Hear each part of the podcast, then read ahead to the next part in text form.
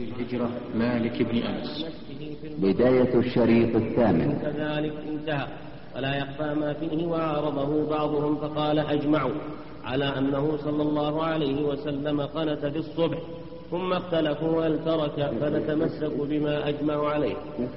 نعم. المقصود ان الصواب أن القنوت إنما هو في النوازل والحاجات. هذا هو اللي قالت له النبي صلى الله عليه وسلم.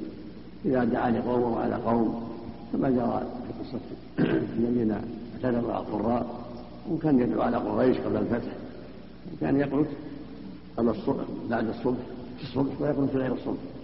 وثبت انها قتلت في الصبح وفي الفجر في الظهر وفي العصر وفي المغرب والعشاء ولا هذا كان يفعله الصبح عند الحاجة.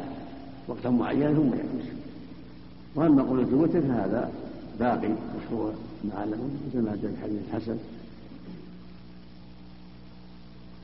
نعم. الصواب انها بعد الرفع هذا ثابت في الأحاديث الصحيحة بعد الرفع نعم.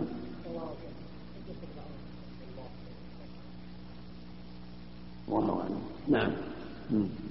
باب النهي عن الصلاة والإنسان يريد حاجته.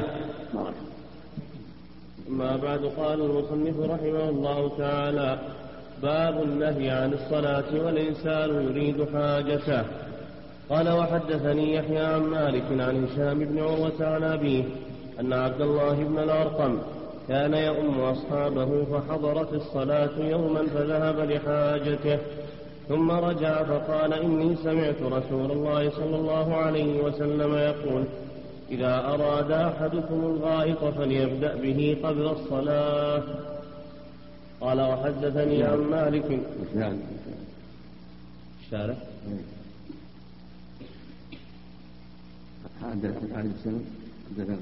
قال حدثني يحيى عن مالك عن هشام بن عروة عن أبيه أن عبد الله بن الأرقم كان يؤم أصحابه فحضرت الصلاة يوما فذهب لحاجته ثم رجع فقال إني سمعت رسول الله صلى الله عليه وسلم يقول إذا أراد أحدكم الغائط فليبدأ به قبل الصلاة. وهذا هو السنة. في معنى حديث عائشة لا صلاة بحضرة الطعام ولا ولا والوالدات والأخبثان إذا حضرت الصلاة والذات والأخبثين فليبدأ بذلك فليبدأ بالطهارة. خلص منهما حتى يصلي صلاته بخشوع حتى لا يشغله يشغله هذه المدافعة. وهكذا حضرة الطعام يبدأ بالطعام لا صلاة بحضرة الطعام ولا هو ذلك ولا والمقصود فراغ القلب خشوعه في هذه الصلاة. هذا شيء يشغله نعم.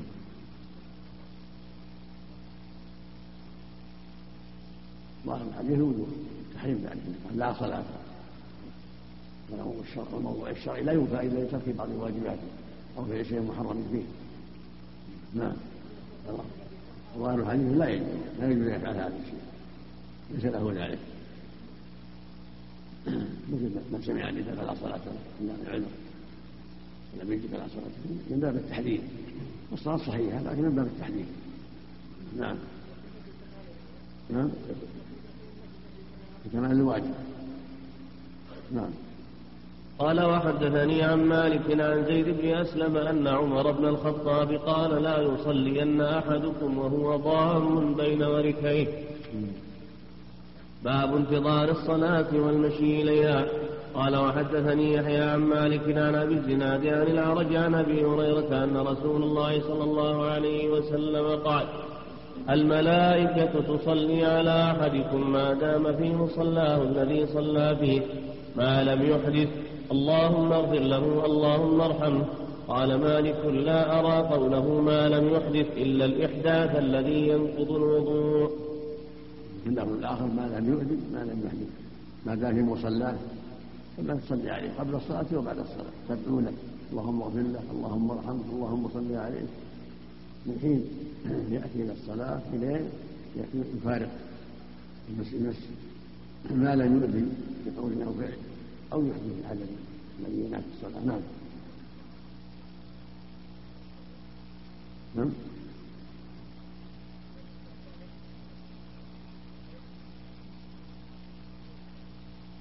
لا يستمر لكن لا يعتاد هذا. هو صادق. حضر الطعام وإنه يتعمد. يطلب العشاء أو عند حضور الصلاة. هذا متعمد ترك ما ولم الله عليه.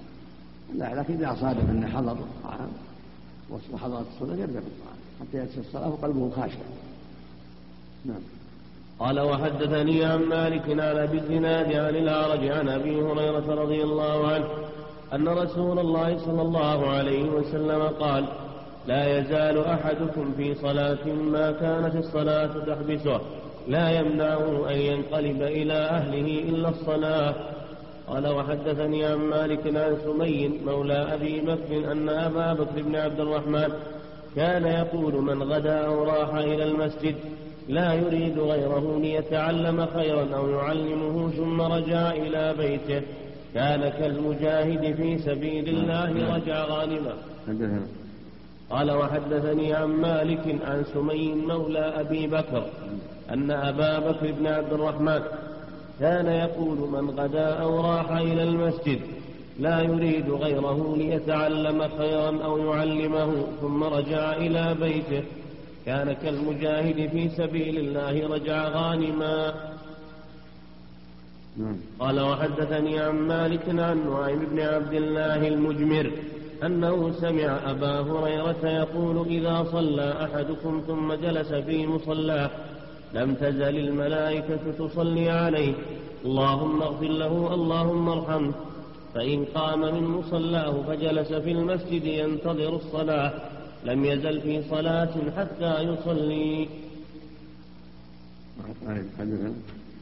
قال وحدثني عن مالك عن نعيم بن عبد الله المجمل. أنه سمع أبا هريرة يقول إذا صلى أحدكم ثم جلس في مصلاه لم تزل الملائكة تصلي عليه. اللهم اغفر له اللهم ارحمه فإن قام من مصلاه فجلس في المسجد ينتظر الصلاة. لم يزل في صلاة حتى يصلي. هذا يدل إذا قام من محل إلى محل آخر وهو في المسجد؟ حكم حكم من كان في المسجد. لأن قد تدعو الحاجة إلى أن يقوم مصلاه ليستند على سارية أو كتاب أو لأسباب أخرى. والمسجد كله مصلى. فما دام في مصلاه فالمصائب فالملائكة تصلي عليه. تستغفر الله ما دعت من اللهم اغفر له اللهم اغفر نعم نعم. نعم.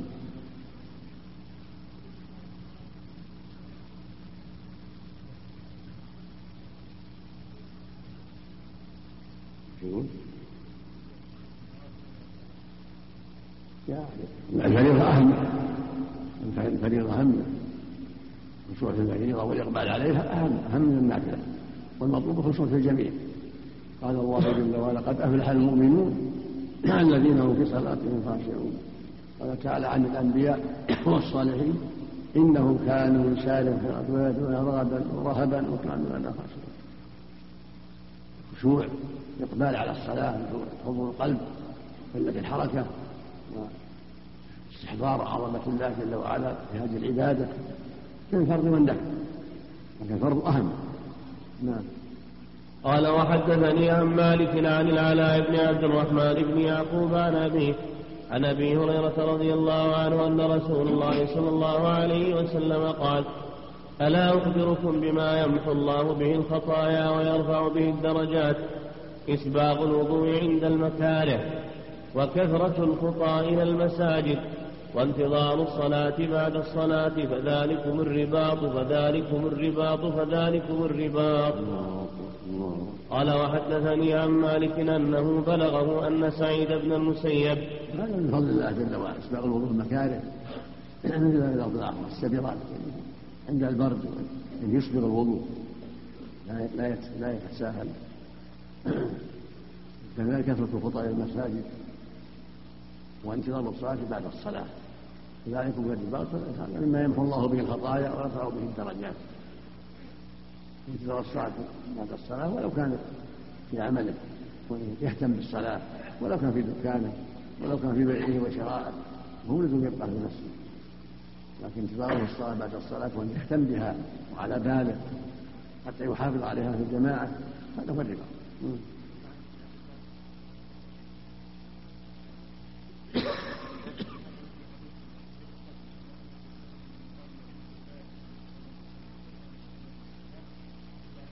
قال ان الملائكه تصلي عليه كما تصلي على الذي في المصلى. ليس بظاهر، المسجد كله مصلى إن شاء الله. كله مصلى، نعم. نعم. قال وحدثني عن مالك إن أنه بلغه أن سعيد بن المسيب قال يقال لا يخرج من المسجد أحد بعد النداء إلا أحد يريد الرجوع إليه إلا منافق. قال وحدثني عن مالك أنه بلغه أن سعيد بن المسيب قال يقال لا يخرج من المسجد أحد بعد النداء إلا أحد يريد الرجوع إليه إلا منافق. وهذا لا شك إنه خرج. غير عذر. يدل على تثاقل عن الصلاة. ولهذا لما رأى أبو هريرة رجل خرج بعد الأذان قال أما هذا فقد عصى ابا القاسم.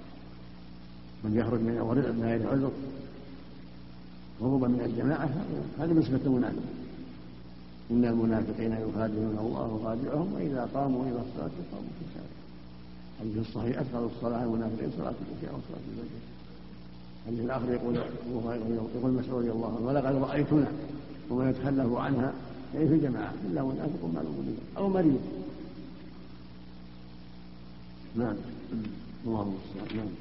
أما إذا خرج لحاجه ليتوضأ بعد الاذان ليتوضأ أو لأنه امام مسجد يصلي في مسجده أو لدروس في مسجده. ما هو ساكن جماعة من جماعة إلى جماعة. هذا معنى نعم. نعم. قال وحدثني عن مالك عن عامر بن عبد الله بن الزبير عن عن عمرو بن سليم الزرقي عن أبي قتادة الأنصاري أن رسول الله صلى الله عليه وسلم قال إذا دخل أحدكم المسجد فليركع ركعتين قبل أن يجلس. قال وحدثني عن مالك. وهذه تحيه المسجد. دخل المسجد فيركع ركعتين قبل أن يجلس. هذه السنة. للمؤمن إذا دخل المسجد ان يصلي ركعتين. في الآخر فليصلي ركعتين قبل أن يجلس. وهذا يعم أوقات النهي وغير أوقات النهي لأنه من ذوات الأسباب. إذا دخل بعد العصر ليجلس ينتظر المغرب فلا يصليهما أو دخل بعد صلاه الفجر لدرس أو يقرأ يجلس في المسجد يقرأ أو يجلس يقرأ يصلي التحية. مثل صلاة الكسوف صلى وخشيت الشمس بعد العصر صليت صلاة الكسوف هي من ذوات الأسباب مثل صلاة الطواف لو طاف بعد العصر صلى ركعتين. يعم الأدلة نعم.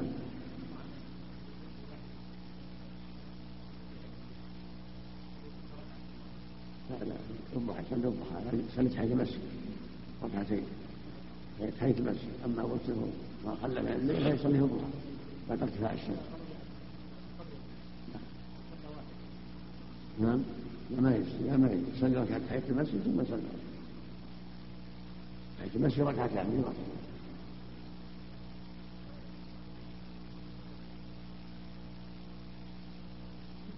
لا لا الأول. لدعوة الناس. لا يدخل النهي إلا الأذان بعد الوقت. نعم. لا لا لا. لا محدث. معلوم؟ أقول محدث معلوم. يجلس. نعم.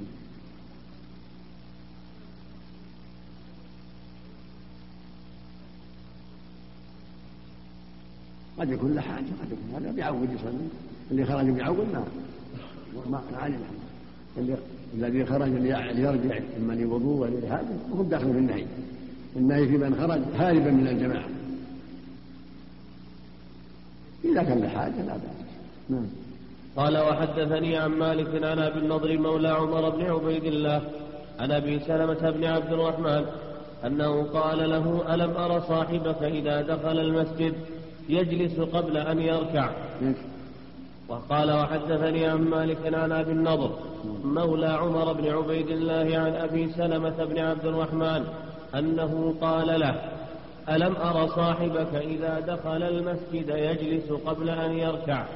قال أبو النضر يعني بذلك عمر بن عبيد الله ويعيب ذلك عليه أن يجلس إذا دخل المسجد قبل أن يركع. قال يحيى قال مالك وذلك حسن وليس بواجب. يعني تحت مسجد النافلة لكنها مؤكدة الرسول أمر بذلك. نعم. ونهى عن الجلوس إلا بعد. نعم. نعم. أما بعد قال المصنف رحمه الله تعالى باب وضع اليدين على ما يوضع عليه الوجه في السجود. نعم. باب وضع اليدين على ما يوضع عليه الوجه في السجود. نعم. قال وحدثني يحيى عن مالك عن نافع أن عبد الله بن عمر كان إذا سجد وضع كفيه على الذي يضع عليه جبهته. قال نافع ولقد رأيته في يوم شديد البرد. وإنه ليخرج كفيه من تحت برنس, برنس له حتى يضعهما على الحصباء هذا هو السنة أن يضع يديه على على المصلى ليسجد عليه. سواء الأرض أو حصباء أو فراش. يضع يديه كفيه على الأرض مع جبهته وأنفه على المصلى. إلا إذا كان هناك مشقة كالحرارة والبرودة فلا بأس أن يضع تحت يديه شيء. ليخشى نعم. قال وحدثني عن مالك عن نافع أن عبد الله بن عمر كان يقول من وضع جبهته بالأرض فليضع كفيه على الذي يضع عليه جبهته. هذا أفضل إذا تيسر كان الصحابة يضعون ثيابهم. يتقون الحرب. نعم. أو شوك أو برد خفيف يدع شيء يقيه فراش أو ثوب أو عمامته نعم نعم قال وحدثني عن مالك عن نافع أن عبد الله بن عمر كان يقول من وضع جبهته بالأرض فليضع كفيه على الذي يضع عليه جبهته ثم إذا رفع فليرفعهما فإن اليدين تسجدان كما يسجد الوجه. هو الأفضل أن الإنسان يضع جبهته وأنفه ويديه على المصلى أرض ولا غير يضع يديه وجبهته وأنفه على المصلى إلا إذا دعت الحاجة إلى شيء فلا بأس. يكون المصلى حار فيضع تحت جبهته شيء أو بارد أو شوك وهكذا تحت يديه إذا كان في شيء يؤذي. نعم. لأن المقصود لب الصلاة الخشوع وهذا الذي يؤذيه يمنع الخشوع أو يضعف الخشوع. أحسن الله إليك بالنسبة لما يسجد عليه لا فرق بين ما اتصل بثوبه أو ما انفصل. نعم. أقول بالنسبة لما يسجد عليه لا فرق فيما اتصل بثوبه أو ما انفصل ثياب كل واحد. سواء متصل أو منفصل. سواء أطراف ثوبه إلى يديه أو شيء منفصل. لا حرج نعم. أي فراش إذا كان طاهر نعم. على فراش اسفنج أو صوف أو وبر أو قطن أو غير ذلك أو حجر أو أي أي فراش فرش وطاهر سليم لا يؤذيه ولا يشوش عليه الصلاة نعم. باب الالتفات والتصفيق عند الحاجة في الصلاة. قال وحدثني يحيى عن مالك عن أبي حازم سلمة بن دينار عن سهل بن سعد الساعدي أن رسول الله صلى الله عليه وسلم ذهب إلى بني عمرو بن عوف ليصلح بينهم. وحانت الصلاة فجاء المؤذن إلى أبي بكر الصديق فقال أتصلي للناس فأقيم؟ قال نعم. فصلى أبو بكر فجاء رسول الله صلى الله عليه وسلم والناس في الصلاة فتخلص حتى وقف في الصف فصفق الناس وكان أبو بكر لا يلتفت في صلاته. فلما أكثر الناس من التصفيق التفت أبو بكر فرأى رسول الله فرأى رسول الله صلى الله عليه وسلم فأشار إليه رسول الله صلى الله عليه وسلم أن امكث مكانك فرفع أبو بكر يديه فحمد الله على ما أمره به رسول الله صلى الله عليه وسلم من ذلك. ثم استأخر حتى استوى في الصف وتقدم رسول الله صلى الله عليه وسلم فصلى ثم انصرف فقال يا أبا بكر ما منعك أن تثبت إذ أمرتك؟ فقال أبو بكر رضي الله عنه ما كان لابن أبي قحافة أن يصلي بين يدي رسول الله صلى الله عليه وسلم فقال رسول الله صلى الله عليه وسلم ما لي رأيتكم أكثرتم من التصبيح. من نابه شيء في صلاته فليسبح فإنه إذا سبح التفت إليه وإنما التصفيق للنساء. هذا الخبر فيه فوائد. الخبر في الحديث الصحيح كان صحته فيه فوائد. منها أن الإمام الراتب إذا تأخر يصلي الناس لا ينتظرونه لأن عليهم مشقة. فإذا تأخر عن عادته يقدم من يصلي به من خيرة الناس الموجودين يصلي بالناس. ولهذا لما حضرت الصلاة وتأخر النبي بين عمرو بن عوف كان ذهب إليه ليصلح بينهم. قال بلال الصديق هل لك أن تصلي بالناس؟ فإنه تأخر. قال نعم. فأقام بلال وصف وتقدم الصديق. فلما كبر جاء النبي صلى الله عليه وسلم وشق الصفوف حتى قام بين يدي الصف الأول. فأكثر الناس تصفيق تصفيق. فلما أكثروا التفت الصديق الآخر. هذه في دلالة على أن الإمام إذا تأخر من يقدم من يصلي بالناس وأنه ينبغي للإمام أن يقر إذا جاء لو جاء. لأن الرسول قال الصديق أشار إلى يبقى. ولم وأمره يبقى في المصلى لكن الصديق من شدة أدبه مع النبي وشدة تعظيمه للنبي أخ تأخر. قال ما كان لابن أبي قحافة يتقدم يدي رسول الله وثبت في قول الحديث في صحيح مسلم من حديث عبد الرحمن بن عوف في قصته غزوة تبوك أنه لما تأخر النبي صلى الله عليه وسلم في صلاة الفجر كان ذهب لحاجة وتأخر قدموا عبد الرحمن بن عوف وصلى به الفجر. فجاء النبي صلى الله عليه وسلم وقد صلى ركعة. فأراد عبد الرحمن يتأخر فأشار إليه أن لا يتأخر. فمضى عبد الرحمن وكمل صلاته وصلى النبي صلى الله عليه وسلم خلف خلف عبد الرحمن هو المغيرة. لما سلم عبد الرحمن قام النبي صلى الله عليه وسلم والمغيرة فقال كل واحد من الركعة التي فاتته. وهذا شاهد أيضا لأن لأن الإمام إذا تأخر يقدم فيصلي بالناس ولا ينبغي للإمام أن يعتذر بعض الأئمة لنقص علمه وقلة بصيرته يعترف يقول ليش قدم هذا غلط. لا كفاه أن يستحي من تأخر. قدموا فقد أصابوا وأحسنوا وليس له الاعتراض عليهم في هذا ولو جاء وهو قد كبر فالأفضل له أنه لا لا يؤخره بل يصلي مع الناس مثل ما صلى النبي مع عبد الرحمن ولم يؤخره وأشار إلى الصديق أن يبقى. هذا هو السنة. وفيه من الفوائد أن الجماعة لا يصفقون إذا رأوا شيء يسبحون. الرجل يسبح. كان الشيء سبحان الله سبحان الله. إنما التصفيق للنساء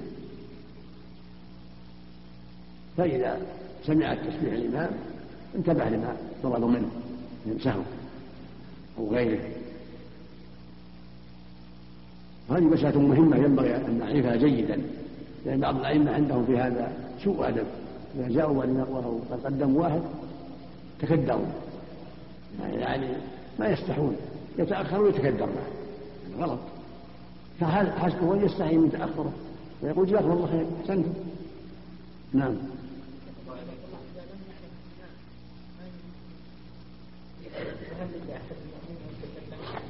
ما اركعوا واسجدوا. واسجدوا وقتين نبه يعني اركعوا واسجدوا.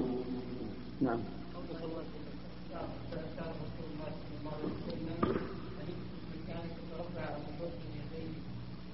هذا يدل على جواز مثل هذا من إذا بشر بشيء أو حصل له شيء في الصلاة لا بأس أن يرفع يديه ويحمد ربه. على ما يسر الله له وأن هذا الشيء العارض لا يضر في الصلاة. نعم. هكذا. نعم. فإنه إذا سبح كذا يحمد الله. نعم. فإنه إذا سبح التفت إليه وفي جواز الالتفات الحاجة جواز الالتفات الحاجة. ولكن إذا كان من حاجة ما يلتفت إذا خشي أن هناك شيء يلتفت كما روي عنه صلى الله عليه وسلم لما أرسل من ينظر العدو صار يلتفت إلى الشيء فجاء المرسل هل أقبل. نعم نعم. نعم. الأفضل له الأدب ان يخليه. إلا إذا كان بعد كبر لا بأس. أما ما بعد كبر لا يتقدم. خلي النائم يصلي إذا كان هو مخير. إن شاء قدم وإن شاء الله صلي؟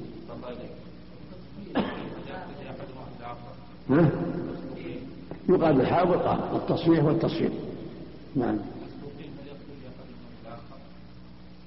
لا بأس.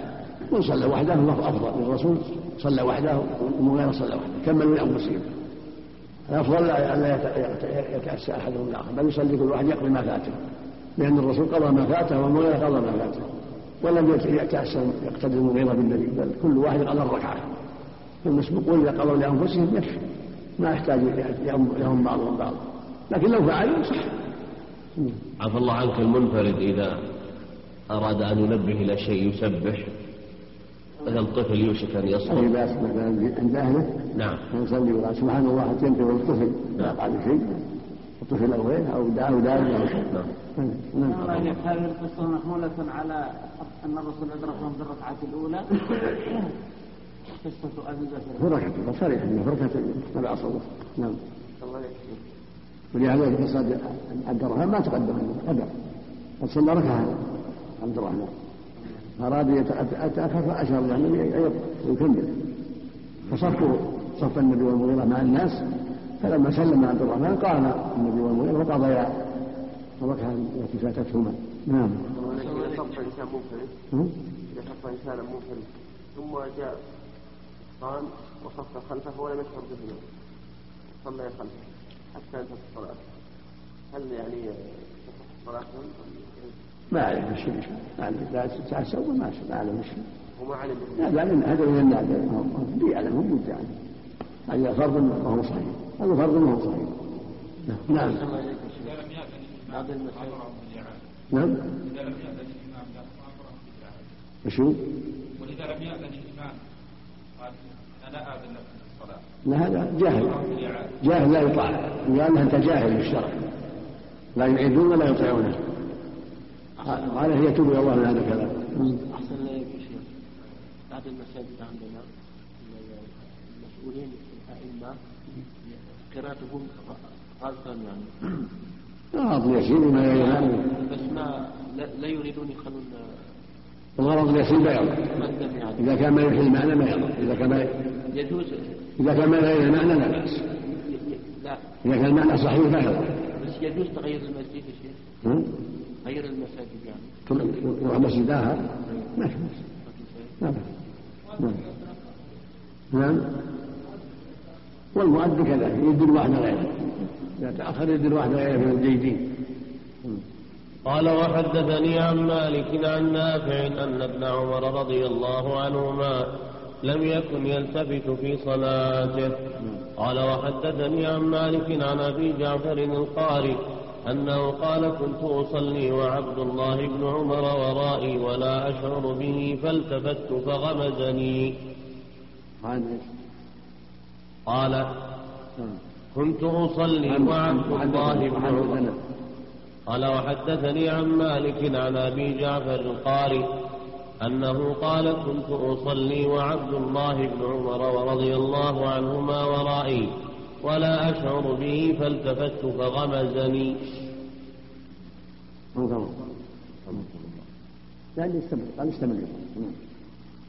باب ما يفعل من جاء والإمام راكع قال وحدثني يحيى عن مالك عن ابن شهاب عن أبي أمامة بن سهل بن حنيف أنه قال دخل زيد بن ثابت المسجد فوجد الناس ركوعا فركع ثم دب حتى وصل الصف. قال قال وحدثني يحيى عن مالك عن ابن شهاب عن أبي أمامة بن سهل بن حنيف أنه قال دخل زيد بن ثابت المسجد فوجد الناس ركوعا فركع ثم دب حتى وصل الصف. هذا يحمل على أنه لم تبلغ السنة. السنة أنه لا يجوز يعني يصبر حتى يدخل الصف. لأن الرسول أنكر على أبي بكر لما ركع من الصف قال زادك الله خمسه ولا تعود. دل على أنه لا يركع من الصف يصبر حتى يدخل الصف ثم يكمل. أما ما فعله زيد من ذبح ودخل الصف لعله ما في السنة. اجتهد رسول الله. نعم. لا يقول يعلم مش يعلم. صلاه الصحيحه ويعلم نعم. نعم. نعم. قال وحدثني عن مالك أنه بلغه أن عبد الله بن مسعود كان يدب راكعا. وهذا محمول على أن بلغ السمع صح. نعم. باب ما جاء في الصلاة على النبي صلى الله عليه وسلم. بارك بارك أما بعد قال المصنف رحمه الله تعالى باب ما جاء في الصلاة على النبي صلى الله عليه وسلم. قال وحدثني يحيى عن مالك عن عبد الله بن أبي بكر بن حزم عن أبيه عن عمرو بن سليم الزرقي. أنه قال أخبرني أبو حميد الساعدي أنهم قالوا يا رسول الله كيف نصلي عليك؟ فقال قولوا اللهم صل على محمد وأزواجه وذريته كما صليت على آل إبراهيم وبارك على محمد وأزواجه وذريته كما باركت على آل إبراهيم إنك حميد مجيد. قال وحدثني هذا نوع من صلاة الصلاة وكما رواه البخاري في الصحيح. نوع من الصلاة عليه وسلم جاءت على أنواع هذا منها عند ابن حميد. اللهم صل على محمد وعلى أزواجه وذريته كما صليت على آل إبراهيم. وبارك على محمد وعلى أزواجه وذريته كما باركت على آل إبراهيم إنك حميد نوع من الصلاة عليه الصلاة والسلام. وفي اللفظ الآخر في النوع الآخر. اللهم صل على محمد وعلى آل محمد كما صليت على إبراهيم وعلى آل إبراهيم إنك حميد مجيد. وبارك على محمد وعلى آل محمد كما باركت على إبراهيم وعلى آل إبراهيم إنك حميد مجيد. يشمل أزواجه وذريته. يشمل أتباعه بالإحسان يعني الآل يدخل فيهم الأتباع كلهم. كما قال تعالى أدخلوا آل فرعون أشد العذاب. في الرواية الثالثة اللهم صل على محمد وعلى آل محمد كما صليت على آل إبراهيم وبارك على محمد وعلى آل محمد كما باركت على آل إبراهيم في العالمين. إنك حميد مجيد. رواه مسلم عن أبي مسعود البدري النوع الرابع اللهم صل على محمد عبدك ورسولك كما صليت على إبراهيم وبارك على محمد وعلى آل محمد كما باركت على إبراهيم وعلى آل إبراهيم. كلها أنواع صحيحة ثابتة نعم. وأكمل وأكملها وأتمها. اللهم صل على محمد وعلى آل محمد كما صليت على إبراهيم وعلى آل إبراهيم إنك حميد. اللهم بارك على محمد وعلى آل محمد كما باركت على إبراهيم وعلى آل إبراهيم إنك حميد. يعني محمد وآله وإبراهيم وآله الصلاة والتوحيد. هذه أتمها. نعم. بارك الله فيك. بعضهم نعم. بعضهم يتقون هذا هذه الصلاة هذه الصلاة على محمد وعلى بلغ ما بلغني وهي للتكبير بلغني التكبير لكن الصلاة عليه مشروعة في كل وقت الصلاة عليه مشروعة في كل لكن الله تعالى قال وتكبروا الله على ما هداكم فالمشروع الاكثار من التكبير وإذا صلى في أثناء ذلك عليه الصلاة والسلام بعض الأحيان طيب. كعمل صالح. نعم. نعم. النبي قال عجيت الافضل يحمد الله ويصلي به ثم يدعو. إذا تيسر. مثل ما في التحيات. على الله ثم صلاة ثم دعاء. وهكذا إذا دعا خارج الصلاة يحمد الله ويثني عليه ويصلي ثم يدعو. هذا أكمل أقرب بالاجابه عفى الله عنك لو فعل هذا في القنوت ولو ولو ما فعله فلا أنا مرسل لكن هذا هو الافضل ثناء على الله ثم الصلاة عليه ثم الدعاء. أحسن الله إليك. لو فعل هذا في القنوت فبدأ بالحمد. نعم. أقول لو فعل هذا في القنوت بدأ بالحمد. لا خلاف السنة لا خلاف السنة. القنوت يبدا فيه في اللهم اهدنا. نعم. إذا صلى أفضل. الشهد الأول إذا صلى عليه ثم قام يقول أفضل. بعموم الأحاديث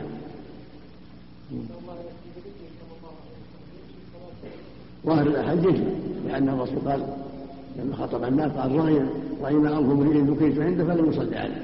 قال جبريل يا محمد قل رأي مع ثم رأي مع ثم رأي أنف امرئ ذكرت عنده فلم يصلي عنده يصلي عليه الظاهر الوجوب نعم. وحدثني عن مالك عن نعيم بن عبد الله المجمر عن محمد بن عبد الله بن زيد أنه أخبره عن أبي مسعود الأنصاري أنه قال أتانا رسول الله صلى الله عليه وسلم في مجلس سعد بن عبادة فقال له بشير بن سعد أمرنا الله أن نصلي عليك يا رسول الله فكيف نصلي عليك؟ قال فسكت رسول الله صلى الله عليه وسلم حتى تمنينا أنه لم يسأله. قال قولوا اللهم صل على محمد وعلى آل محمد كما صليت على على إبراهيم وبارك على محمد وعلى آل محمد. كما باركت على آل إبراهيم في العالمين إنك حميد مجيد. والسلام كما قد علمتم. على ما أتيت على إبراهيم. إلا أنك كما صليت على إبراهيم ولا على آل إبراهيم. كما صليت على إبراهيم. كذا في الشرح. نسخ كلها عندهم ها؟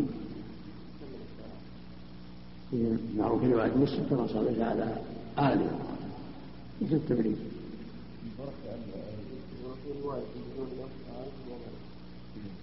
بس فيه مسلم جمع بينهم. آل في موضع. نعم. نعم.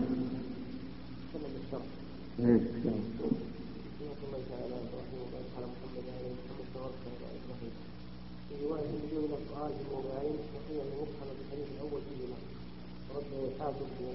محمد محمد وإبراهيم آل محمد وآل إبراهيم ثابت في أصل الخبر بعض الرواة ما العالم المسلم المزيد بس. نعم. نعم. المقصود أنه ثابت. هذا وهذا حج عام اللهم صل على محمد كما صليت على إبراهيم. في الثاني كما صليت على آل إبراهيم. هذا ثابت. نعم. في بعض الكتب أي صلاة أو قدم كتب تكتب في بعض الكتب الصلاة على رسول الله تكتب تكتب حرف صاد إيش يقول؟ ما في كلام في بعض الكتب تختصر الصلاة على النبي صلى الله عليه وسلم في وقت حرف الصف لا ما يصلح ما يحط صعد لابد تلفظ اللهم صل على محمد. لما جعل صاد ما يصلح هذا كسل وعجز. نعم. نعم. ثابت في مسلم نعم صحيح. نعم. رواه مسلم في الصحيح. نعم. قال وحدثني عن مالك عن عبد الله بن دينار قال رأيت عبد الله بن عمر يقف على قبر النبي صلى الله عليه وسلم فيصلي على النبي صلى الله عليه وسلم وعلى أبي بكر وعمر. قال وحدثني عن مالك عن عبد الله بن بن دينار قال رأيت عبد الله بن عمر يقف على قبر النبي صلى الله عليه وسلم فيصلي على النبي صلى الله عليه وسلم وعلى أبي بكر وعمر. كان إذا قدم بسفر وقف عليهم وجاء سلم على النبي صلى الله عليه وسلم. السلام عليك يا رسول الله. السلام عليك يا رسول الله. السلام عليك يا أبتاه. ويصلي على النبي صلى الله عليه وسلم ويترضى عنهم. اللهم صل نعم. باب القول في جامع الصلاة.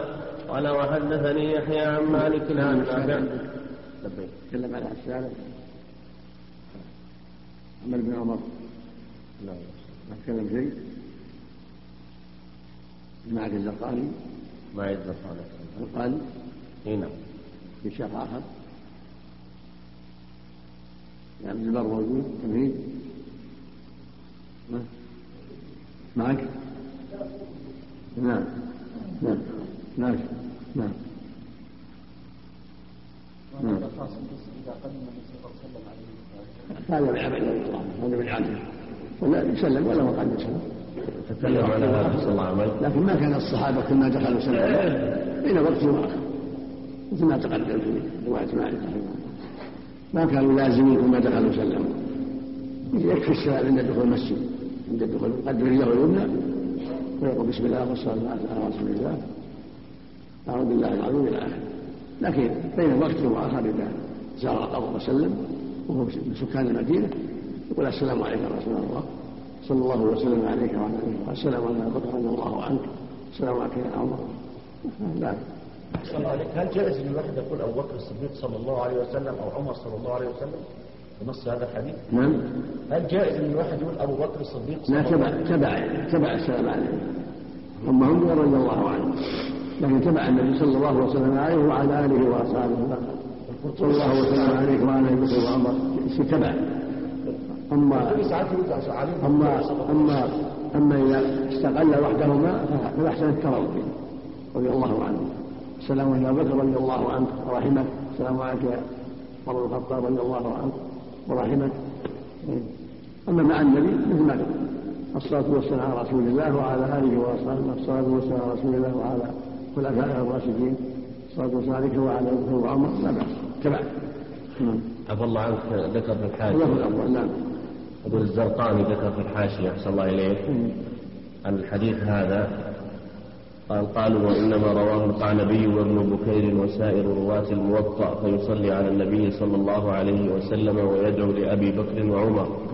ففرقوا بين يصلي وبين يدعو وإن كانت الصلاة قد, قد تكون دعاء لما خص به من لفظ الصلاة عليه صلى الله عليه وسلم ثم ذكر الخلاف في الصلاة على غير النبي صلى الله عليه وسلم. ولعل إنكار العلماء رواية يحيى ومن تابعه من حيث اللفظ الذي خالفه الجمهور فتكون روايته شاذة.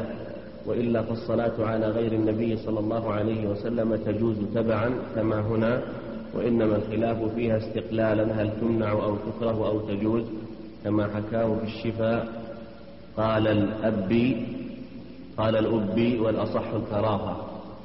يعني استقلالا من شعار من شعار الأنبياء لكن تبعا لا بأس صلى على محمد وعلى آله وأصحابه. نعم اللهم صل على محمد وعلى آل محمد. نعم. بعض الأحيان يفعل بعض الأحيان في مثل هذا. أن أدى الزكاة مثل ما قال لكن لا تتخذ لا تتخذ شعارا لأحد. ما فعل الله عليه الشعار لعلي الله إذا فعل بعض الأحيان صلى الله على فلان من غير اتخاذ عادة ولا بأس. غير الصحابة يقال له رضي الله عنه غير الصحابي. نعم. غير الصحابي. يقال له رضي الله عنه. لا بأس. رضي الله عنه رضي الله عن مالك رضي الله عن أحمد رضي الله عن الثوري رضي الله عن الأوزاعي رضي الله عن التابعين. ما في بأس. رضي الله عن أبيه وعن أمك لا حرج. نعم نعم باب القول في جامع الصلاة. قال وحدثني يحيى عن مالك عن نافع عن ابن عمر أن رسول الله صلى الله عليه وسلم كان يصلي قبل الظهر ركعتين وبعدها ركعتين وبعد المغرب. قال وحدثني يحيى عن مالك عن نافع عن ابن عمر رضي الله عنهما أن رسول الله صلى الله عليه وسلم كان يصلي قبل الظهر ركعتين وبعدها ركعتين في بيته وبعد كان يصلي قبل الظهر ركعتين وبعدها ركعتين وبعد المغرب ركعتين في بيته وبعد صلاة العشاء ركعتين وكان لا يصلي بعد الجمعة حتى ينصرف فيركع ركعتين. وهذا هذه رواية عمر. وهذا والله أعلم يعني بعض الأحيان. قد ثبت عنه صلى الله عليه وسلم أنه كان يصلي أربعا قبل الظهر. في حديث عائشة بن حبيبة قالت عائشة رضي الله عنها كان لا يدع أربعا قبل الظهر رواه البخاري الصحيح. هكذا أم حبيبة. النبي صلى الله عليه وسلم قال من صلى بنت عشر ركعة في يوم وليلة تطوعا بني له بهن بيت في الجنة. ثم فسرها أربعا قبل الظهر وثنتين بعدها وثنتين بعد المغرب وثنتين بعد العشاء وثنتين قبل صلاة الصبح. لكن لعله صلى وسلم بعض الأحيان يصلي بنتين بنتين قبل الظهر كما قال ابن عمر جمعا بين الروايات. والأفضل أربعة قبل الظهر تسليمتين. هذا هو الأفضل. أربعة قبل الظهر وثنتين بعدها ثنتين بعد المغرب ثنتين بعد العشاء ثنتين قبل الصبح هذا هو الأفضل. والأفضل في البيت وإن صلى في المسجد فلا بأس. وإن صلى أربعا بعد الظهر أيضا هو أفضل. أربعا قبلها وأربعا بعدها. لما روى السنن في سنن صحيح عن حبيبة رضي الله عنها عن النبي صلى الله عليه وسلم قال من حافظ على أربع قبل الظهر وأربع وأربع بعدها حفظه الله عليه. إذا صلى أربعة قبل الظهر وأربع بعدها تسليمتين قبلها وتسليمتين بعدها كان هذا أفضل. نعم. ابن عمر قال ابن عمر. يحكي ابن عمر عن ما شاهد ابن عمر يحكي عن ما شاهد. نعم.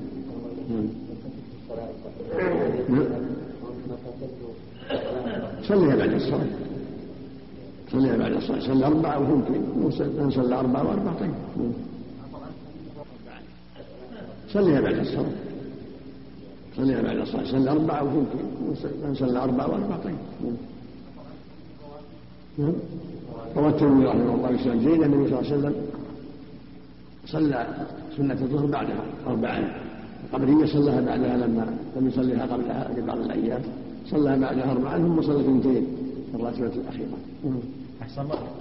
الأربعة يكونوا اثنين اثنين ولا أربعة متصلين؟ تسليمتين يسلم مثل اثنتين أو السنة مثل اثنتين. صلاة الليل والنهار مثنى بعد. نعم أربع رحم الله امرأ قبل العصر. رحم الله امرأ صلى أربعا قبل العصر. في تسليم. أفضل. لكن امرأة ما كان النبي لا يواظب عليها كان يصليها بعض الأحيان. لكن لكن أرشد إليها وأوصى بها رحم الله امرأ صلى أربعا قبل العصر.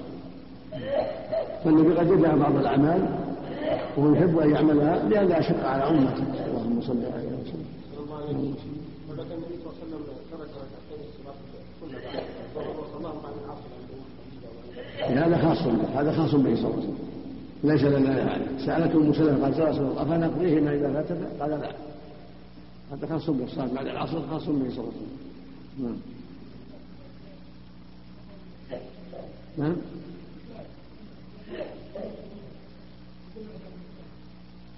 نعم جمعنا. أيضا المسجد اللي عندنا جمعنا. مطر جيد. مطر جيد والأسواق فيها سيل كثير سنة. رخصة إن الله يحب أن ترخص نعم. إذا كان مشقة يجمع الناس. مطر أو دحر زلك في الطرقات نعم.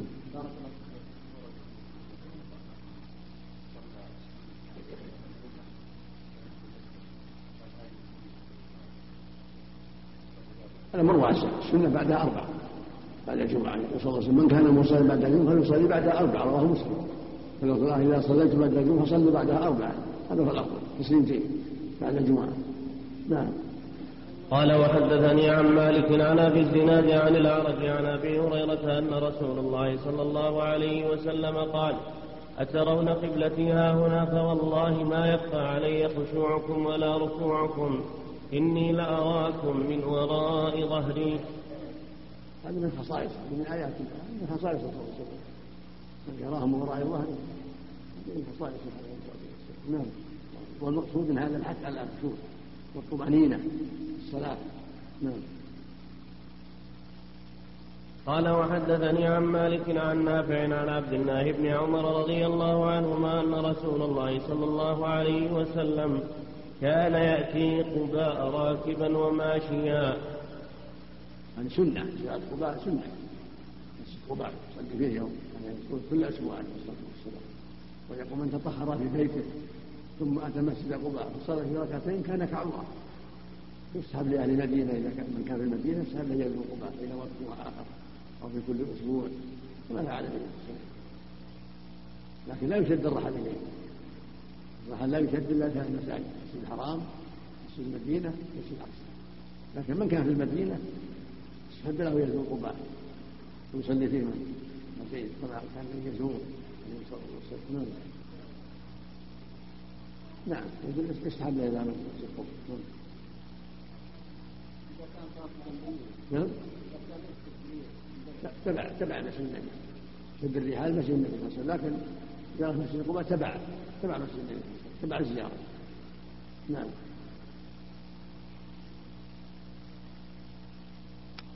نعم.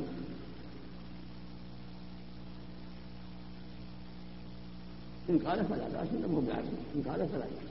لأن الصواب ليس من شرط الجمع النية وإن قال خروج من الخلاف حتى ينوي الجمع لا بأس. لأن بعض أهل العلم قال لابد من النية في الجمع. فإن قال ليعلموا أنه سائل بأس طيب. وإلا فلا مو لازم إذا جمع جمع إذا كان العذر موجود. نعم. نعم. نعم أفضل. إذا صلى مع الناس الجمعة نعم. نعم. قال وحدثني عن مالك عن يحيى بن سعيد عن النعمان بن مرة أن رسول الله صلى الله عليه وسلم قال وحدثني. قال وحدثني عن مالك عن يحيى بن سعيد عن النعمان بن مرة أن رسول الله صلى الله عليه وسلم قال ما ترون في الشارب والسارق والزاني وذلك قبل أن ينزل فيهم قالوا الله ورسوله أعلم قال هن فواحش وفيهن عقوبة. وأسوأ السرقة الذي يسرق صلاته. قالوا وكيف يسرق صلاته يا رسول الله؟ قال لا يتم ركوعها ولا سجودها. لا الشارع على نعم. على, على قوله الذي يسرق؟ نعم. عن النعمان. سند عن النعمان.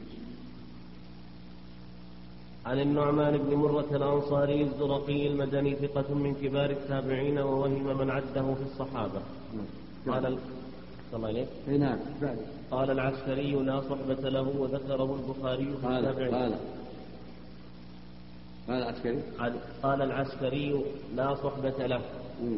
وذكره البخاري في التابعين. وقال أبو حاتم حديثه مرسل وقال أبو عمر لم تختلف رواة مالك في إرسال هذا الحديث عن النعمان وروي وروى النعمان عن علي وجرير وأنس وعنه أيضا محمد بن علي الباقر. وليس للنعمان عند مالك غير هذا الحديث أن رسول الله صلى الله عليه وسلم قال. النعمان بن مرة. نعم. مرة. ابن مرة. الأنصار طيب المقصود ان سرقة الصلاة من أقبح الأشياء. أشهر أنها سرقة يسرق صلاته فلا يتم ركوعها ولا سجودها. وكان سرقة المال محرمة فيها العقوبة والزنا محرمة العقوبة فأشهر السرقات سرقة الصلاة. الواجب على المؤمن في الصلاة أن يتم ركوعها وسجودها وأن يطمئن. ولهذا لما رأى النبي صلى الأعرابي الذي أساء في صلاته أمره أن يعيد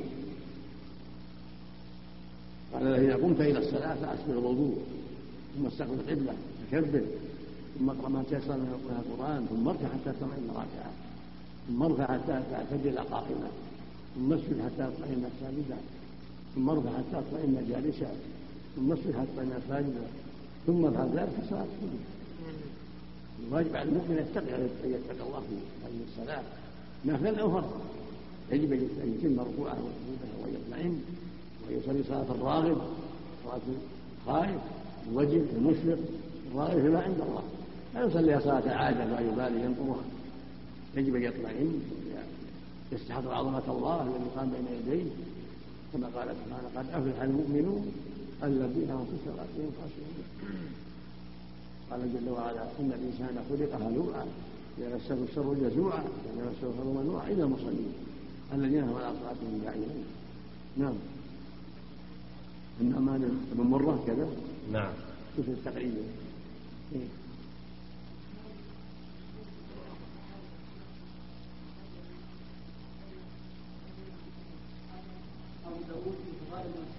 بس نعم رحمه الله نعم. قال ابن عبد البر لم يختلف الرواة عن مالك في إرسال هذا الحديث وهو حديث صحيح مسند من وجوه من حديث أبي هريرة وأبي سعيد. طيب. ما ك- ما كمل الزقان ما كمل أنت الزقان نعم ما ذكر ما هذا كمله ما أكمل. قال لم تختلف رواة مالك في إرسال هذا الحديث. عن النعمان هذا حاشم فيه؟ له ما طيب. وهو؟ وهو حديث صحيح. مم. مسند من حديث أبي هريرة وأبي سعيد. طيب. نعم. ها؟ نعم. مثل من حديث النعمان مرسل ومن حديث أبي هريرة. معه. وأبي سعيد متصل. نعم. قال وحدثني عن مالك عن هشام بن عروة عن أبيه أن رسول الله صلى الله عليه وسلم قال اجعلوا من صلاتكم. أعد.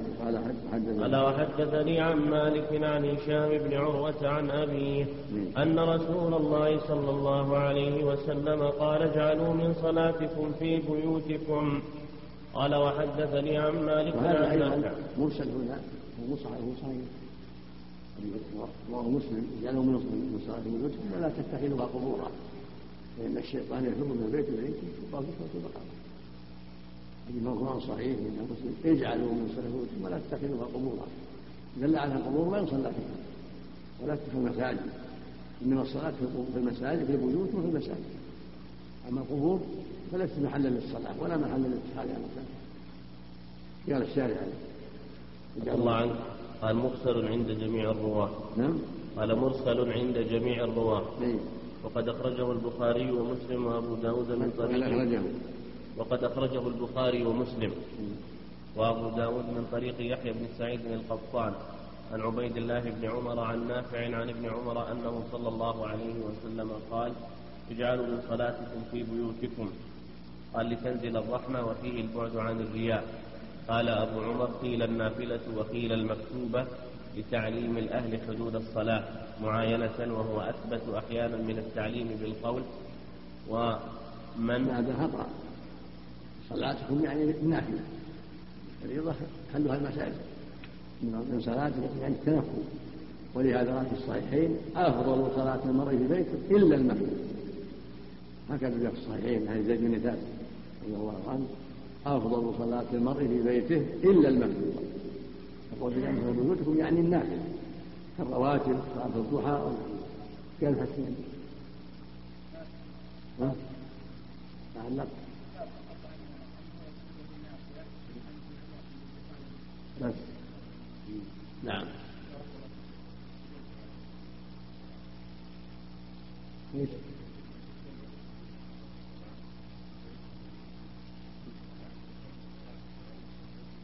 فهذا مسلم صلاة الكسوف صلاة التراويح قيام الله مسلم. العموم له استثناء نعم. نعم. الله أطال على هذا. من هو؟ على جواز صلاة شيء من المكتوبة في البيت. هو؟ الزوقاني نعم. نعم. نعم. قال وحدثني عن مالك عن نافع أن عبد الله بن عمر كان يقول إذا لم يستطع المريض السجود أومى برأسه إيماء ولم يرفع إلى جبهته شيئا. هذا السنة إذا عجز عن السجود يومي إيمان أما كون يحط مركز يسجد عليه لا هو خلاف السنة هكذا قال جابر في مرفوع عليه الصلاة والسلام. المريض يسجد إذا استطاع فإذا لم يستطع أومى ولا حاجة إلى حط مركز ولا يرفع وسادة ولا شيء. بل يبدل يجعل سجودا من الركوع هكذا السنة نعم. قال وحدثني عن مالك عن ربيعة بن أبي عبد الرحمن أن عبد الله بن عمر كان إذا جاء المسجد وقد صلى الناس بدأ بصلاة المكتوبة ولم يصلي قبلها. أن عبد الله بن عمر مم. كان إذا جاء المسجد وقد صلى الناس بدأ بصلاة المكتوبة ولم يصل قبلها شيئا. قال وحدثني عن مالك. لبيك. عن ربيعة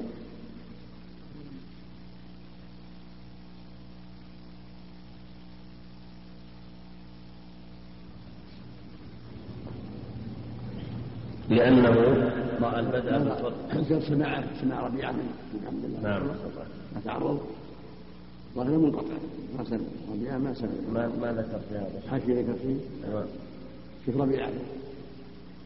ربيعة عبد الرحمن. ربيعة بن عبد نعم. ولعل فعل هذا لأن- يصلي الناس في البيت. إذا فاتت الصلاة نعم. صلى. الفريضة يكفي. يكفي أن يتمثل إذا الإنسان فاتت فاتت الصلاة يصلي فريضة ويخليه تكفي أن يتمثل والرواتب يصليها في البيت نعم. إيه.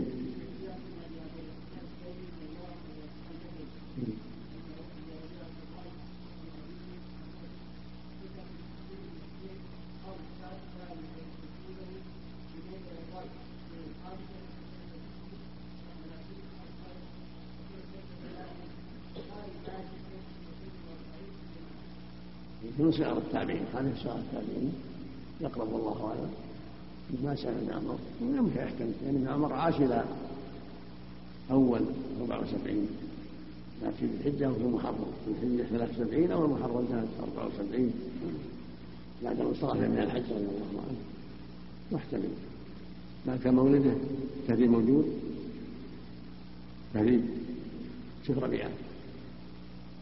الله عليه وسلم. نعم. لو دخل الداخل إلى المسجد بعدما صلت الجماعة بعدما صلت الجماعة الأولى جماعة قاتمه صلاة العصر فهل له أن يصلي اربعا نافله أو أنه يبدأ بصلاة الفريضة ومكان وكان النافله بين الاذان والاقامه رد كلام رد السؤال يعني لو دخل الداخل مم. فقد صلت جماعة المسجد صلاة العصر هل له في هذه الحالة أن يصلي الأربع النافلة أو أن وقتها قد فات؟ لا ما.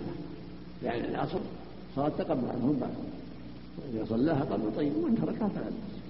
صلى أربعا قبل العصر ثم صلى فريضة طيب لأن ما لها سنة بعده لا أنا أقصد هو هو الآن جاء متأخر بعد ما صلى في الجماعة. ما كان ففي هذه الحالة هل له أن يصلي الأربع النافلة أو أن وقتها بين الأذان والإقامة؟ أما هم بعد صلى الفريضة ينتظرون نعم. صلي الأربعة قبل.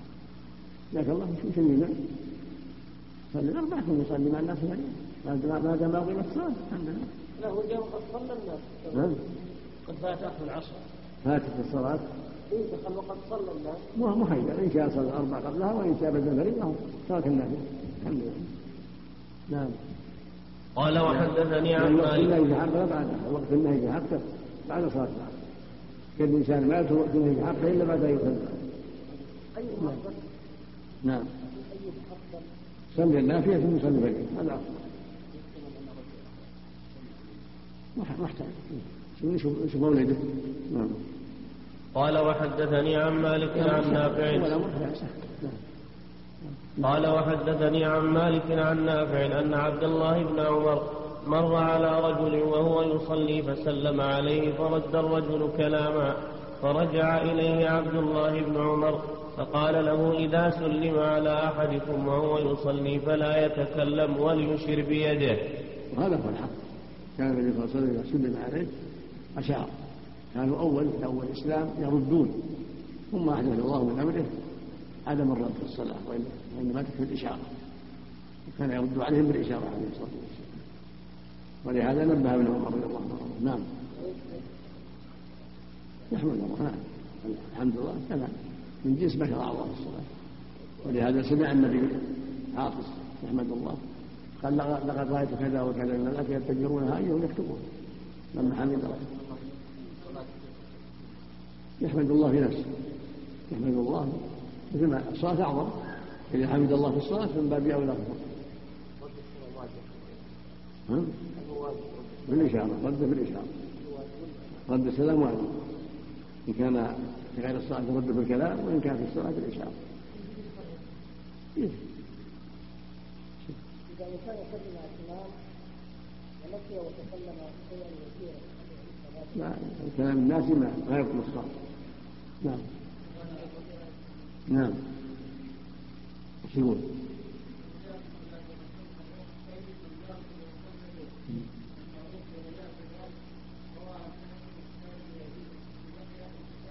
أنس نس أو على نس من هذا الصحابي إليه. حبة. ذكر أنه روى عن صحابيين فقط. أنس والشعيب هذا صحابيان نعم. نعم. إيه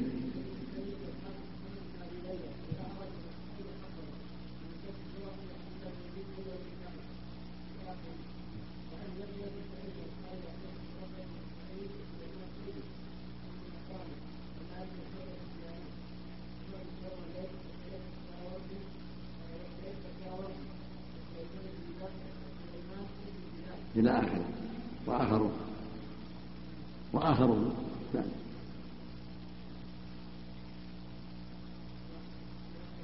نعم جاء عليه أو يتبعون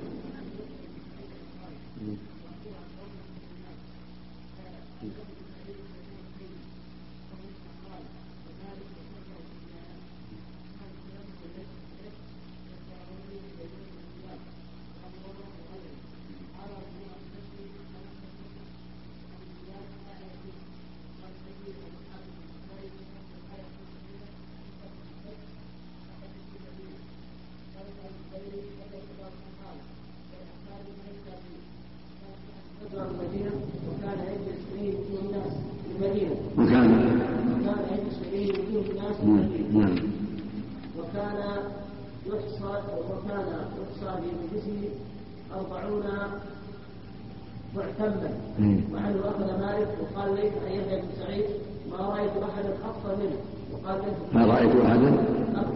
أفطن نعم. وقال ليس عن عبيد الله بن عمر هو صاحب. واعلامنا وافضلنا مم. وقال معاذ وقال معاذ بن معاذ العنبري عن سوار العنبري ما رأيت أحدا أعلم منه قلت ولا ولا الحسن ولا ابن- ابن سيرين. قال ولا الحسن وابن سيرين. قال عبد العزيز بن أبي سلمة لاهل العراق ربيعه الرأي والله ما رأيت أحدا أحفظ بسنه منه. وقالوا ساعته في سنة ست وثلاثين ومئة في المدينة فيما أخبرني واحد وكان ثقة كثير الحديث وكانوا يتقونه لموضع الرأي وقال ابن معين وأبو داود توفي بالانبار واتفقوا كلهم على سنة وفاته. وقال المفرد سمعت مالكا يقول ذهبت حلاوة الفقه منذ مات ربيعة. قلت وقال في الحقان توفي سنة 33 وقال مات في رجال البخاري سنة- توفي سنة 42 له محنة قال ابو داود كان الذي بين ما الله.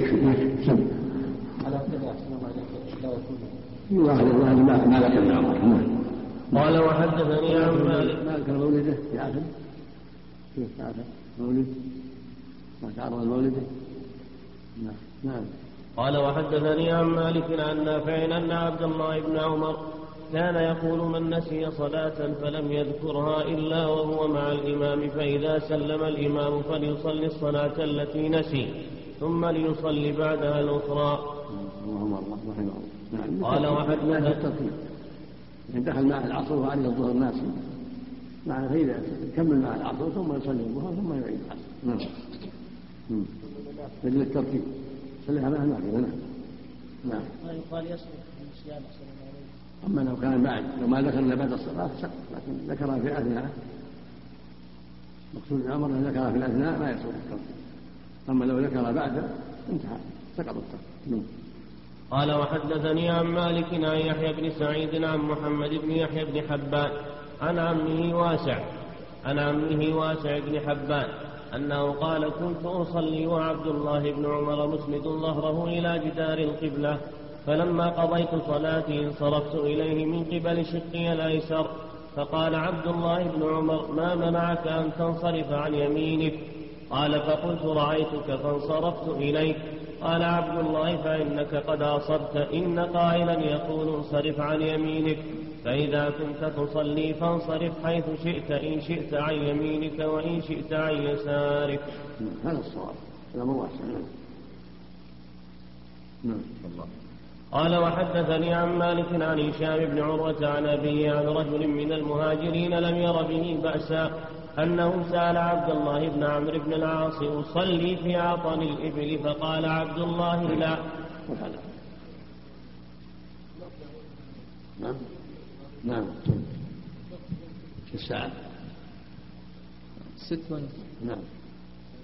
أما بعد قال المصنف رحمه الله تعالى في باب جامع الصلاة قال وحدثني عن مالك عن هشام بن عروة عن أبيه عن رجل من المهاجرين لم ير به بأسا أنه سأل عبد الله بن عمرو بن العاص أصلي في عطن الإبل؟ فقال عبد الله لا ولكن صل في مراح الغنم.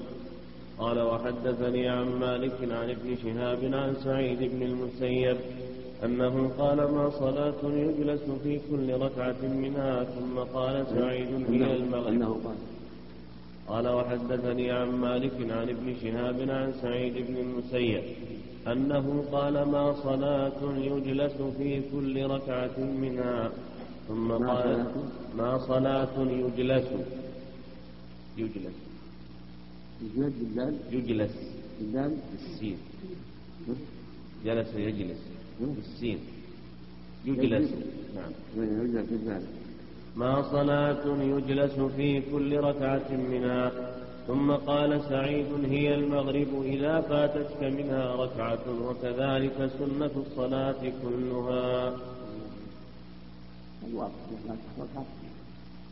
جلس مع الإمام الشهد الأول ثم يجلس مع الإمام الشهد الآخر ثم يأتي بالركعة اللي فاتها ويجلس صار ثلاث ركعات ركعة فيها جلسة يعني يضرب بها مثلا أعيان نعم نعم. نعم. يعني مثل بعض ليس ليس بصحيح. نعم.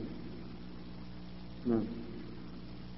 قال وحدثني يحيى عن مالك عن عامر بن عبد الله بن الزبير عن عمرو بن سليم الزرقي عن أبي قتادة الأنصاري رضي الله عنه أن رسول الله صلى الله عليه وسلم كان يصلي وهو حامل أمامة بنت زينب بنت رسول الله صلى الله عليه وسلم ولأبي العاص بن ربيعة بن عبد شمس فإذا سجد وضعها وإذا قام حملها.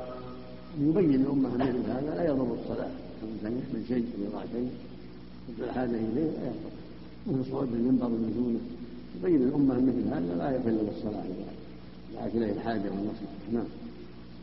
قال وحدثني عن مالك عن أبي الزناد عن الاعرج عن أبي هريرة رضي الله عنه أن رسول الله صلى الله عليه وسلم قال يتعاقبون فيكم ملائكة بالليل وملائكة بالنهار ويجتمعون في صلاة العصر وصلاة الفجر. ثم يعرج الذين باتوا فيسألهم وهو أعلم بهم كيف تركتم عبادي؟ فيقولون تركناهم وهم يصلون وأتيناهم يصلون. هذه الآيات الملائكة يتعاقبون فيها حين يجتمعون في صلاة الفجر وصلاة لله الحكمة سبحانه وتعالى. ثم يسأل الذين باتوا فينا بعد الفجر. ويصعد الذين النهار بعد العصر. آية عظيمة. لله بر من شهدوا له بالمحافظة على هذه الصلوات وأنهم شاهدوه في هذه الصلوات. كتبوا له الملائكة أنهم مع المصلين في هذه الصلاة الخمس وهو يعلم جل وعلا يعلم بهم وإن لم تشهد الملائكة. لكن فيه رفع ذكرهم وإشهار ذكرهم بين الملائكة أنه مع المصلين. نعم نعم.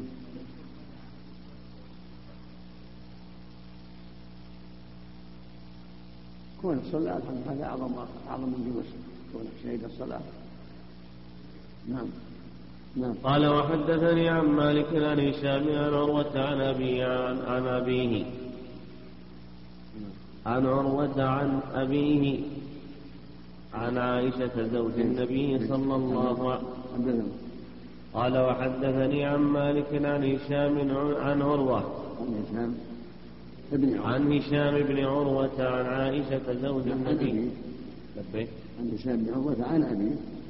عندك لا ليس عندك خطأ عن أبيه.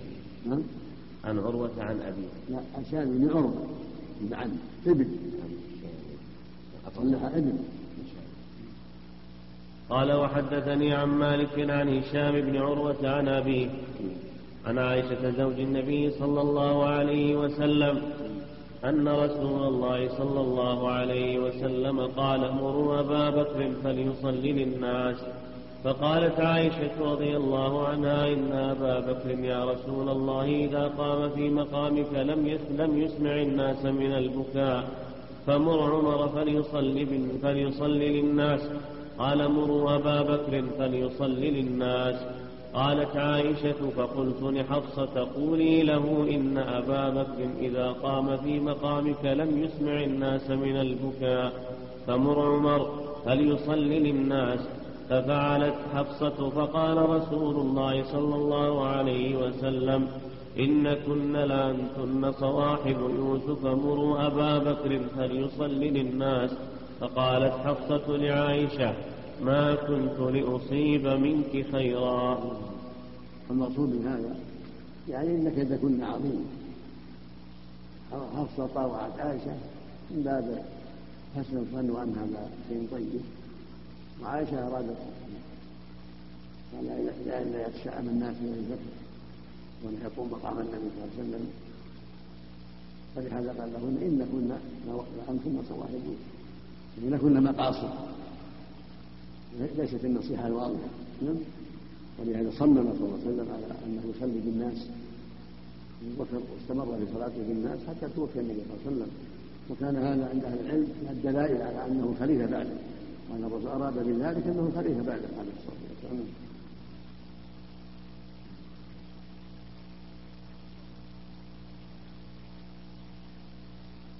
صحيح مرأة المنزل الدابة نعم غلط منها أقول غلط منها. أقول غلط منها. نعم.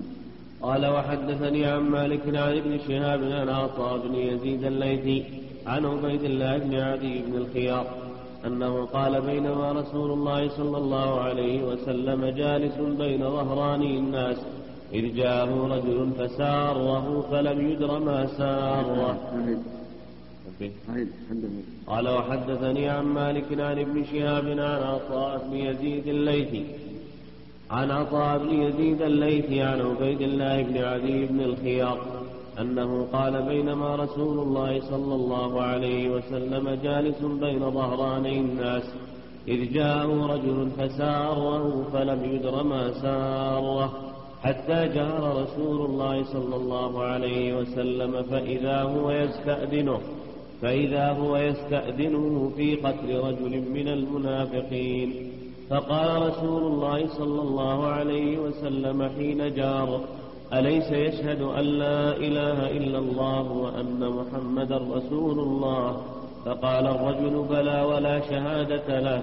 فقال أليس يصلي؟ قال بلى ولا صلاة له. فقال صلى الله عليه وسلم أولئك الذين نهاني الله عنهم. هذا مرسل مقصود ان من أظهر الإسلام لا يجب قتله بمسوي شرع أما تهمته بالرياء وتهمته بالنفاق لا يكفي من أظهر الإسلام صلاة مع المسلمين لا يجوز ان يتهم بالنفاق إلا بأهلنا. ولا يتعرض له إلا بدليل يجيب ذلك. قال الشارع يبين عن عبيد الله. بن ابي قال عن عبيد الله بضم العين بن عدي بن الخيار بكسر المعجمة وخفة التحتية بن عدي بن نوفل بن عبد مناف القرشي النوفلي المدني قتل أبوه ببدر وكان هو في الفتح مميزا فعد في الصحابة لذلك وعده العجلي وغيره في ثقات كبار التابعين من حيث الرواية. ومات في آخر خلافة الوليد بن عبد الملك وخرج له الشيخان وأبو داود والنسائي. أنه قال أرسله جميع رواة الموطأ إلا روح بن عبادة فرواه عن مالك موصولا فقال عن رجل من الأنصار ورواه الليث وابن أخي الزهري عن الزهري مثل رواية روح عن مالك سواء ورواه صالح بن كيسان وأبو أويس عن الزهري عن عطاء عن عبيد الله عن عبد الله بن عدي الأنصاري فسمى الرجل عن عبيد الله. عفى الله عنك. عن عبيد الله. عن عبيد الله عن عبد الله بن عدي الأنصاري. عبد الله بن عدي. كذا نعم. فسمى الرجل المبهم ذكره ابن عبد البر وأسند هذه الطرق كلها. قال بينما رسول الله صلى الله عليه وسلم. نعم. في مقصود الحديث متصل. نعم. هنا مرسل. نعم. نعم. نعم لا ما يحتاج. مرسل الا اذا جاء طرق طرق أخرى. تعظيمها. واحدة أخرى. يتعدى الطرق. المرسل يحتاج. نعم. نعم.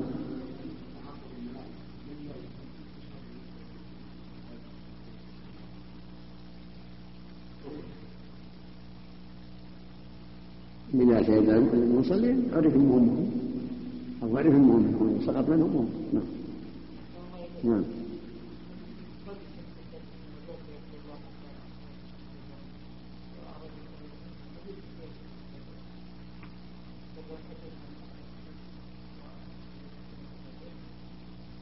ما سنة الفجر يعني ما تسنن يصلي سنة الفجر ويصلي سنة الضحى أفضل.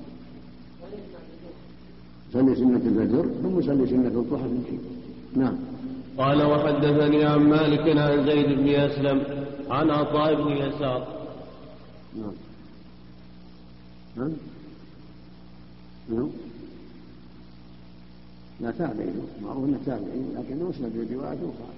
عن رجل من أصحاب النبي هذا مسند من روايات أخرى. نعم. مثل ما قال ابن عبد البر نعم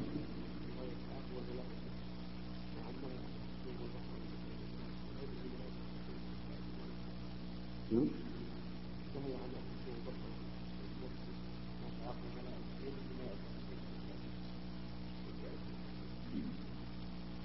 قال فإن فإن ما تقدم ما يتقدم من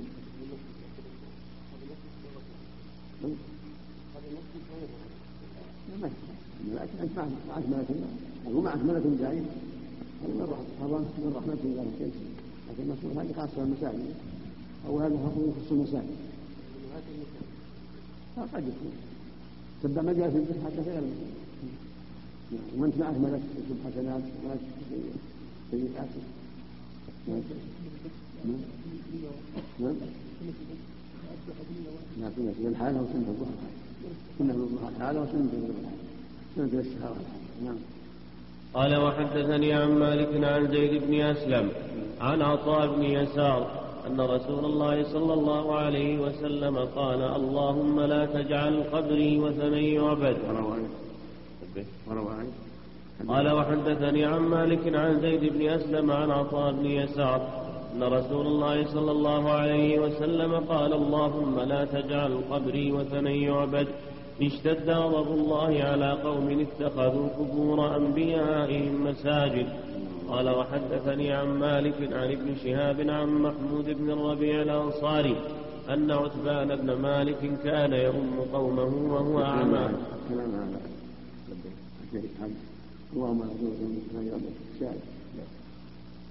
اللهم مالك. قال الباجي دعاؤه بذلك التزام للعبودية. وروى أشهب عن مالك أنه لذلك كره أن يدفن في المسجد. قال ابن عبد البر لا خلاف عن مالك في إرسال هذا الحديث وأسنده البزار عن عمر بن محمد عن زيد عن عطاء عن أبي سعيد الخدري. وأسنده البزار. وأسنده البزار عن عمر بن محمد عن زيد عن عطاء عن أبي سعيد الخدري عن النبي صلى الله عليه وسلم وقوله اشتد غضب الله على هذا سام نعم. البزار نعم. وقوله اشتد غضب الله على قوم اتخذوا قبور أنبيائهم مساجد محفوظ من طرق كثيرة صحاح. وعمر بن محمد بن عبد الله بن الخطاب من ثقات أشراف أهل المدينة روى عنه مالك والثوري وسليمان بن بلال. فالحديث صحيح عند من يحتج بمراسيل الثقات.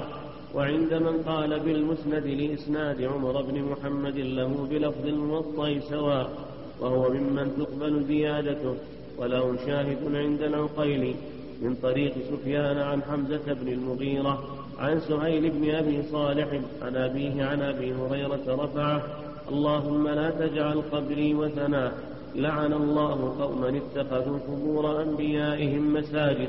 قيل معناه النهي عن السجود على قبور الأنبياء وقيل النهي عن اتخاذها قبلة يصلى إليها. وإذا منع ذلك في قبره فسائر آثاره أحرى بذلك. فقد كره مالك وغيره. وقد كره مالك وغيره طلب موضع شجرة بيعة الرضوان مخالفة لليهود والنصارى. ولهذا ثبت في الأحاديث الصحيحة لعن الله اليهود والنصارى. اتخذوا قبور انبيائهم يعني مصليات. اللهم نعم نعم. يعني وسيلة للشرك. هذا مصليات وسيلة إلى أن تدعى وتسال فلهذا سد الرسول صلى الله عليه وسلم الذريعه ونهى أن تكون مساجد قبور أو قبور في المساجد فهذا ولا هذا. لا تنسب المساجد ولا تقام المساجد. نعم.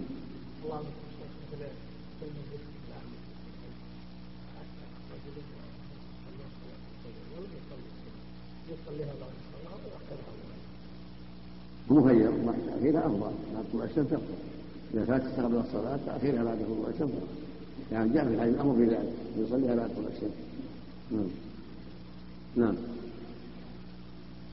نعم. ما لها أصل الرسول ما زاره. بعدما أوحى الله إليه ما زاره. ولا الصحابة ما كانوا يزورونه. لو كان خيرا لسبقونا إليه. زيارته للتعبد بدعة. أما زيارة بيشوف وشو يعني الحال ما ما يضر مباحة لكن زيارة للتعبد بدعة. نعم. لأن الرسول صلى الله عليه وسلم بعدما أوحى الله إليه ما كان يزور حراء. ولا يزور جبل ثور ابتلى فيه الهجرة نعم نعم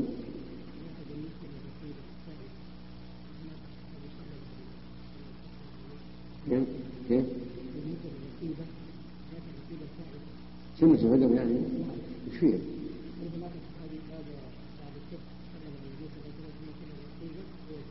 لا يقرها منه ما فسدت فيها منه لكن كونها بعد طلوع الشمس أفضل. نعم. نعم. نعم. هذا ما يجوز.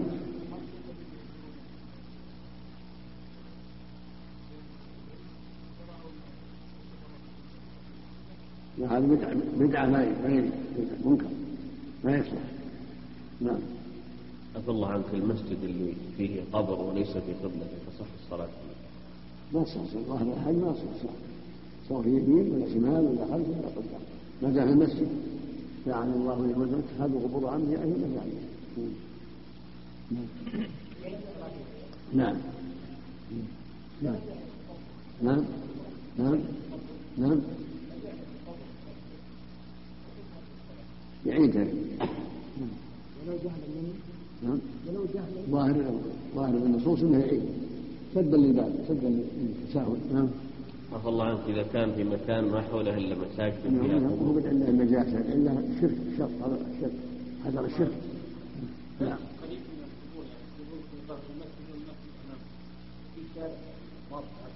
من امامه لا ما يضر. إذا كانت القبور خارج المسجد ما يضر. المهم إذا كانت في المسجد. أما إذا كانت عن يمينه أو شماله أو أمامه أو خلفه ما يضر. لا لأن مفصولة عن المسجد. شارع ما يضر. ولو ولو ما يضر. نعم. إذا كان من المسجد جمعة أما كان من المسجد لا بأس. تفصل بالجدار حتى تتميز من المسجد. تفصل. لا يصلي في محل آخر في بيته ولا في مسجد آخر نعم. لا ما هو فايت وقت خطوة واحدة. يخرج من المسجد خطوة واحدة. نعم قال وحدثني عن مالك عن ابن شهاب عن محمود بن الربيع الأنصاري أن عتبان بن مالك كان يؤم قومه وهو أعمى وأنه قال لرسول الله صلى الله عليه وسلم إنها تكون الظلمة والمطر والسيل وأنا رجل ضرير البصر. فصل يا رسول الله في بيتي مكانا أتخذه مصلى. فجاء فجاءه رسول الله صلى الله عليه وسلم فقال أين تحب أن أصلي؟ فأشار له إلى مكان من البيت فصلى فيه رسول الله صلى الله عليه وسلم. وهذا يدل على جواز يصلي له. بما فيه صلاته هناك من الخير العظيم تثبيت القبلة وما جعل الله جاء من نعم.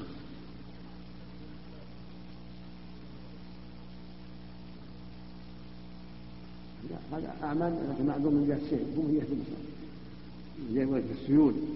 إذا جاءت السيول ما يصلي أنت حتى أنت أنت معه لكن السيل تصلي إليك. أو من أو هم مراد النبي قال صلوا بيوتهم وهم وهم يبصرون. نعم. لا هذا خاص. هذا خاص. ما لا يقاس على البيان أما بيان القبله عالم ولا غير عالم. يبين له القبله هذه حتى لو وقع عليه لو وقع عليه إذا اشتركت عليه القبله يقول هذه القبله يبين يوضح. نعم.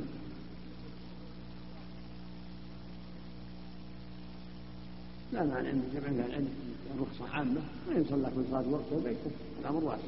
لأن ما عليه مشقه كبيرة. من البيت قال وحدثني عن مالك عن ابن شهاب عن عباد بن تميم عن عمه أنه رأى رسول الله صلى الله عليه وسلم مستلقيا في المسجد واضعا إحدى رجليه على الأخرى. قال وحدثني عن مالك عن ابن شهاب عن سعيد بن المسيب أن عمر بن الخطاب رضي الله عنه وعثمان بن عفان رضي الله عنه كانا يفعلان ذلك. هذا يجب إحنا يسد على لا حرج فيه وما جاء من النهي هو محمول على إذا كانت العورة قد تبين فلا يجوز.